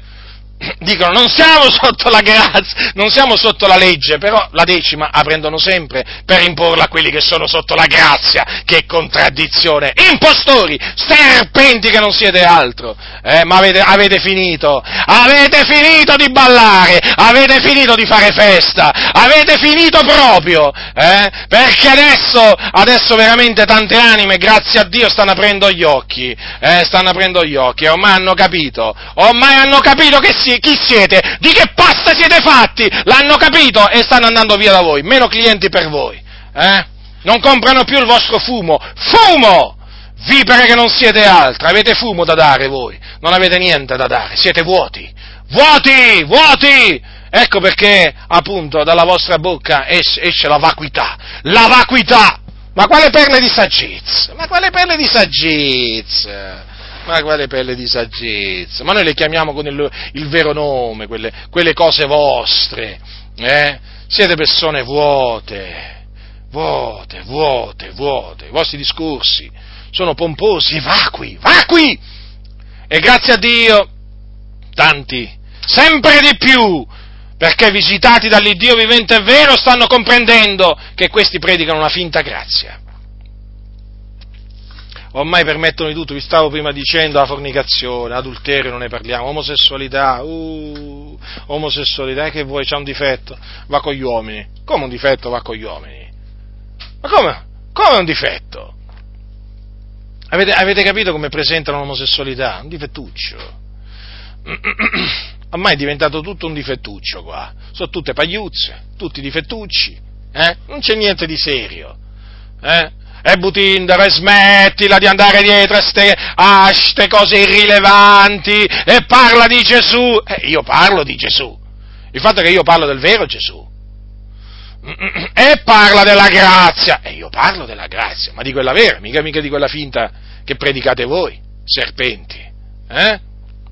Quindi questi qua ormai tollerano tutto, tollerano tutto, adesso vedrete, appena uscirà la legge sulle unioni civili omosessuali, Vedrete, vedrete come verranno fuori allo scoperto tanti pastori, diranno, e che vuoi, ci dobbiamo adeguare e riconosciamo, e riconosciamo le unioni civili omosessuali, che dobbiamo fare, eh? Eh? Per amore di Gesù, Fratelli nel Signore, ascoltatemi, scappate via da queste chiese, scappate via, non ve lo fate ripetere per l'ennesima volta, scappate via, ma radunatevi in cantina, ma radunatevi nel soffitto, ma radunatevi sotto gli alberi, ma piantate una tenda e radunatevi sotto la tenda, ma che vi posso dire, ma andate in una grotta e fate il culto in una grotta, ma lasciate perdere queste cattedrali, questi templi massonici, lasciateli perdere. Lasciateli perdere, lasciategli le panche vuote, lasciategli le casse vuote, che vadano in bancarotta, d'altronde sono commercianti, hanno tramutato la Chiesa di Dio in un'azienda, sono una speronca di ladroni, meritano la bancarotta, perché è gente malvagia, sono commercianti, vi sfruttano nella loro cupidigia con parole finte, basta seguire questi predicatori della grazia finta! Unitevi a quelli che veramente eh, si attengono alla grazia di Dio, all'ammaestramento della grazia di Dio. Non sprecate il vostro tempo dietro questi ribelli, non sprecate il vostro tempo, servite il Signore, ma dissodandovi un campo nuovo, non in questo campo inquinato oltremodo, in cui siete adesso, è un campo inquinato, ma lo volete capire che è un campo inquinato, pieno di veleno, pieno di mine, dove metti piede salti in aria, come me le devo spiegare, quante metafore devo usare, quante metafore devo usare per farvi capire che siete in pericolo, come ve lo devo dire, che la nave sta affondando, sta affondando, sta imbarcando l'acqua da tutte le parti, e i capitani, i capitani là, di queste navi qua, stanno aiutando la nave ad affondare, non si interessano un bel niente dell'affondamento, della scialuppa delle persone che sono sulla nave, non gli interessa niente, avete capito, è gente spietata, questi predicano la finta grazia. Va tutto bene, il peccato va bene, certo non è che loro te lo dicono in questa maniera, ma te lo fanno capire, eh sì, eh ma sono furbi, eh, la persona furba sa, sa come ingannarti, sa la strategia da usare, mica ti viene a dire pecca, no? Ti fa capire che puoi peccare, è diverso, sai, questi lanciano dei messaggi in codice, e poi chiaramente chi li ascolta sa come decodificarli. Noi siamo diventati dei decodificatori, perché abbiamo dovuto imparare il codice che questi usano. Capite? Tutto è puro per quelli che sono puri. Pensate che queste parole della parola di Dio le ha usate un falso profeta, ma un falso profeta di nome, eh, eh, si chiamava David Berg, eh, sì, il fondatore della, della setta dei bambini di Dio. Praticamente questa setta che lui fondò era data alla, alla, alla prostituzione sacra. Quella che vi ho menzionato prima, praticamente David Berg diceva alle, alle adepte, voi dovete guadagnare le anime a Gesù dando, dando non solamente la parola ma anche il vostro corpo, eh? Sì sì, proprio così. E praticamente che cosa succedeva? Che queste adepte poi si vestivano da meretrice, eh, visitavano i nightclub con la scusa di parlare di Gesù, poi sapevano quello che dovevano fare. E praticamente in questa maniera questa setta ha fatto entrare, diciamo, ha, ha fatto tanti proseliti, soprattutto tra persone molto ricche, facoltose. Eh? Che poi hanno portato un sacco di soldi alla setta, avete capito come funziona la, la, la faccenda? Ecco, allora, questi, mh, eh, allora, ehm, eh, questo, questo impostore, questo impostore usava, usava questo, queste parole della scrittura, tutto è puro per quelli che sono puri, quindi fornicazione era pura, capite? Mm. Ma questo qua, voi dovete sapere, io queste cose ve le voglio dire. Allora, questo qua, ma non è che, non è che eh, diciamo, sollecitava a fare, diciamo, questa, le donne a prostituirsi, no? Per amore di Gesù, diceva lui. Ma eh, lui praticamente, mh, lui praticamente era, eh, incitava mh, i membri a darsi ad ogni impurità, ma uso questa espressione, ma di tutto. Di tutto. L'unica cosa, per farvi capire, eh, per farvi capire, l'unica cosa che era scoraggiata in questa setta e che è tuttora scoraggiata è l'omosessualità maschile. Per il resto tutto è lecito, lui diceva, tutto è lecito, tutto è puro. Lo diceva, sì. Se voi studiate gli scritti di questo impostore, vi renderete conto di qual era il suo insegnamento. Ecco, vedete? Lui usava la Bibbia. questo falso profeta, che poi è morto diversi anni fa, ma questo era dato allo spiritismo, questo era malvagio, e veniva da una chiesa evangelica, veniva dagli evangelici, questo impostore, e praticamente eh, i membri della setta tuttora lo venerano, eh, eh, quello proprio... Quando era in vita non so quante donne aveva. E poi naturalmente è superfluo che vi dica che in questa setta le malattie veneree, veneree mh, erano diffusissime, diffusissime, ovvio, ovvio. E infatti fu per, eh, fu per questa ragione che, è stato per questa ragione che diversi stati li hanno banditi, li hanno cacciati via, sì sì, li hanno cacciati via. Perché appunto praticamente loro eh, invogliavano eh, a praticare eh, diciamo fornicazione, omosessualità femminile e anche naturalmente eh, rapporti sessuali con i bambini, con i minori. Eh, queste cose, fratelli e signori, perché ve le dico io? Ma perché ve le dico? Perché farvi capire che gli impostori, quelli che parlano, eh, diciamo...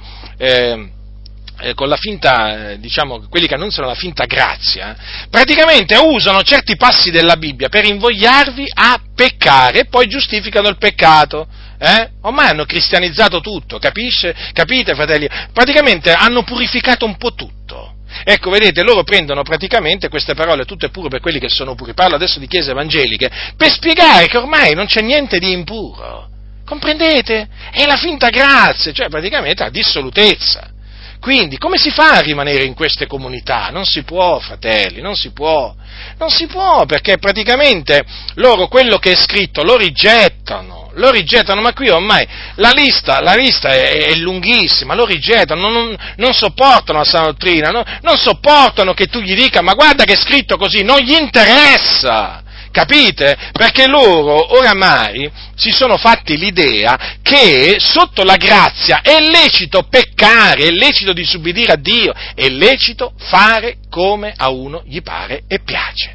Capite? Quindi state molto attenti, perché questi sono malvagi, sono malvagi. Ecco perché domandatevi, come mai dai pulpiti di queste, di queste comunità non sentite mai predicare contro la fornicazione, contro l'adulterio, l'omosessualità maschile, femminile che sia, contro le ruberie, la frode, l'inganno, il dire menzogne? Come mai? Come mai? Come mai non sentite parlare contro la mondanità? Come mai? Eh? Come mai non sentite mai parlare contro le mondane concupiscenze, i divertimenti, eh? I piaceri della vita a cui a tutto il mondo è dato? Come mai? Fatevi semplicemente questa domanda, semplice, semplice, perché loro praticamente permettono queste cose, le approvano e quindi non ci parlano contro, sono i predicatori della finta grazia. Da essi vi dovete guardare, vi dovete ritirare, sono dei mercanti, sono persone che vivono per il loro ventre, non vivono per Cristo, non vogliono essere perseguitati per Cristo, ecco perché rigettano la dottrina degli apostoli. Fatevi delle domande, fratelli e sorelle nel Signore, forse mi stai ascoltando per la prima volta, eh? Ti sembro un pazzo fanatico, ti sembro uno che è esagerato, ti sembro uno veramente che ha bevuto due litri di vino, ti posso sembrare quello che vuoi, ascoltami bene, comincia a farti delle domande, eh? Ma comincia a fartele in ginocchio davanti al Signore e digiunando, comincia a domandarti come mai i pastori non parlano in que- come gli parlavano gli apostoli. Ti devi fare questa domanda, hai capito?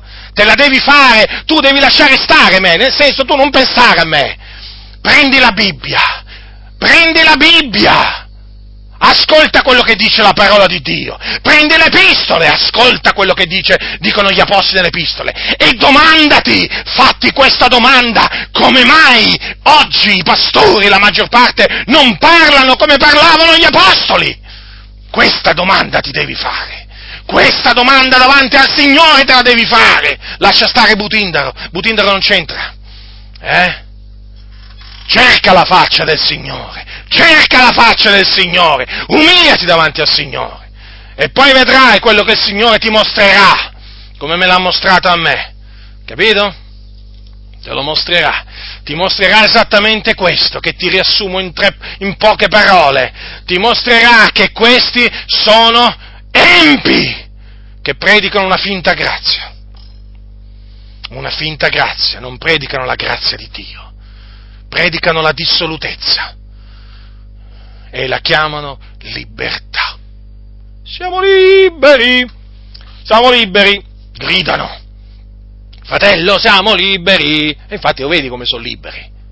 Eh, eppure pure là il fondatore, quelli della setta dei bambini di Dio, che adesso si chiama Famiglia dell'Amore, anche loro dicono siamo liberi, e poi fanno le canzoni, no? We are free! Ah, quante canzoni, quante canzoni di questi, di questi diciamo, gruppi musicali eh, inglesi, anglosassoni, eh, ribelli, ribelli tra i ribelli, mondani, eh?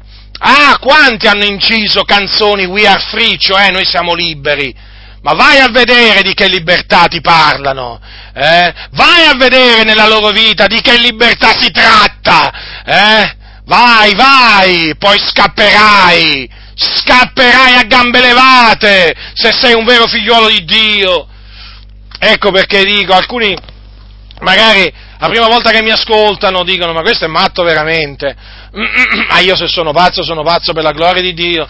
Ma quello che voglio dire, piacesse a Dio che ci fossero tanti, tanti t- sempre più pazzi come, come me, veramente, perché il problema oggi non sono i pazzi, nel senso, come, come lo sono io, sono i savi, sono i savi di cui sono pieni i pulpiti, che stanno attenti, che stanno attenti, voglio dire, avete notato quando parlano? Eh? Sembra veramente la corsa agli ostacoli, le predicazioni di questi sembrano la corsa agli ostacoli, quando devono parlare delle cose del Signore, lo notate, lo notate che fanno di tutto per saltare quello, saltare quello, sono tutti ostacoli nella Bibbia.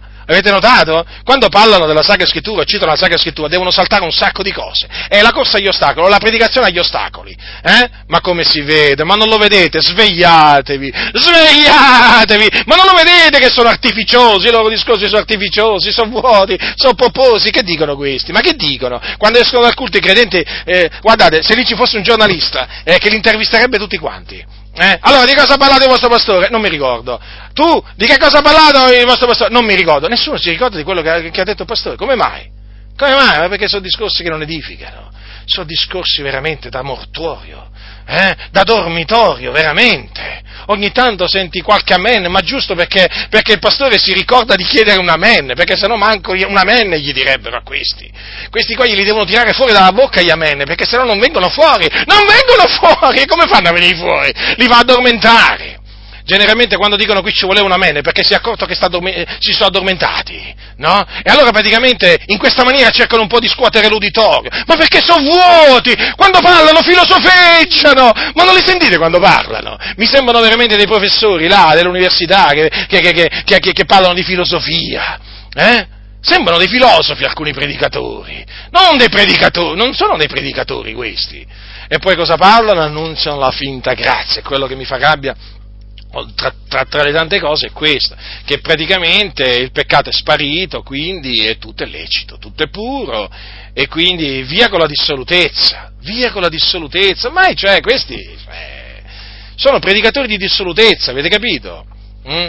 Poi, vabbè, si, ma, ma, guardate, qui potrei, potrei veramente dilungarmi di molto, eh, potrei dilungarmi di molto, fratelli nel Signore, potrei dilungarmi, ma mi fermo perché veramente, cioè qui la lista, la lista è lunga, veramente lunga, però ecco, quello che mi ha premuto appunto dirvi, spiegarvi oggi è proprio questo, che dovete imparare, chi non l'ha imparato lo deve imparare, a discernere la vera grazia dalla finta grazia, perché la grazia di Dio, la, che è la vera grazia ammaestra, la finta grazia inganna, inganna, sì, ti inganna, perché praticamente loro, nel momento, perché il peccato inganna, sapete? Allora nel momento in cui loro pratica, eh, ti, eh, ti invogliano a peccare, non fanno altro che ingannarti, perché ti fanno credere che quella cosa illecita la puoi fare quando ti è vietata, e tu naturalmente facendola ti inganni, ti illudi, sei un illuso. Hai capito? Tu che vai a ascoltare sti predicatori della finta grazia, sei un illuso. Hai capito? Sei un illuso. Rifletti, esamina te stesso. Sei un illuso. Hai vissuto fino adesso nell'illusione. Ti sei illuso. Questi non sono unti di Dio, ma unti di che? No, lascia perdere. Quelli sono impostori, sono ingannatori. Lasciali perdere, vattene via. Cerca i santi. Cerca i santi. Capite? La finta grazia, quella, la, la, la grazia che è finta, inganna e quindi illude. Fratello, sorella nel Signore, vuoi continuare a farti ingannare? Vuoi continuare a illuderti? Io spero di no. Io spero di no. Segui l'esempio di quelli che hanno detto basta con gli inganni, basta con st'illusione. Voglio veramente cominciare a dare ascolto alla grazia di Dio, eh? Salutare per tutti gli uomini che è apparsa e ci ammaestra. Eh? Quanti lo hanno fatto e sono beati adesso, cantano, glorificano il Signore, eh? Veramente camminano nella libertà, sono gioiosi, hanno pace nel cuore, hanno smesso di essere degli illusi, hanno smesso di essere degli illusi, smetti, smetti di illuderti, a che ti è servito illuderti fino adesso? Ma che ti è servito? Cosa hai avuto? Cosa hai avuto dall'illusione? È un'illusione, capito? Pensavi, ma ti sei sbagliato, perché ti sei fatto ingannare. Hai dato retta a sta gente, eh? Hai dato retta a questi finti, questi finti ministri. Comincia a vivere come ti dice la grazia di Dio, salutare per tutti gli uomini che è apparsa. Comincia a vivere come ti ammaestra la grazia di Dio, smetti di vivere come ti dice invece la finta grazia degli impostori. Troverai felicità, fratello, troverai pace e troverai il favore dell'Eterno, perché il favore dell'Eterno è con la gente giusta, ma la sua faccia, la faccia di Dio è contro quelli che fanno il male, eh? Tra quelli ci sono, tra questi che fanno del male ci sono appunto questi empi, eh, ma il Dio a suo tempo poi saprà, saprà punire gli empi, come anche ricompensare, premiare i giusti. Quindi, fratelli e sorelle nel Signore, vi ho esposto brevemente queste cose per scuotere quelli che in mezzo a voi hanno bisogno ancora di essere scossi, per confermare quelli che in mezzo a voi hanno bisogno di essere confermati. Questo è appunto lo scopo che mi sono prefissato, affinché, affinché, fratelli nel Signore, voi viviate in maniera degna di Cristo, in maniera degna di colui che ci ha amato e ha dato se stesso per noi, sì, ha dato se stesso per noi, per riscattarci da ogni iniquità, per riscattarci da questo presente secolo malvagio, per riscattarci dal vano modo di vivere. Ecco, questo è lo scopo, questo è il mio obiettivo, il mio desiderio, la mia preghiera, che voi veramente vi conduciate in maniera, di, in maniera degna di Cristo, e per vivere in maniera degna di Cristo dovete, dovete smettere di dare retta alla finta grazia che vi inganna. Dovete smettere di dare ascolto agli empi che si sono intrusi in mezzo alla Chiesa e che hanno trasformato la grazia di Dio in dissolutezza. Quindi, fratelli nel Signore, state attaccati alla parola, voi che siete già attaccati, e voi invece che siete lontani dalla parola, tornate alla parola di Dio, tornate alla parola di Dio. La grazia del Signore nostro Gesù Cristo sia con tutti coloro che lo amano con purità incorrotta.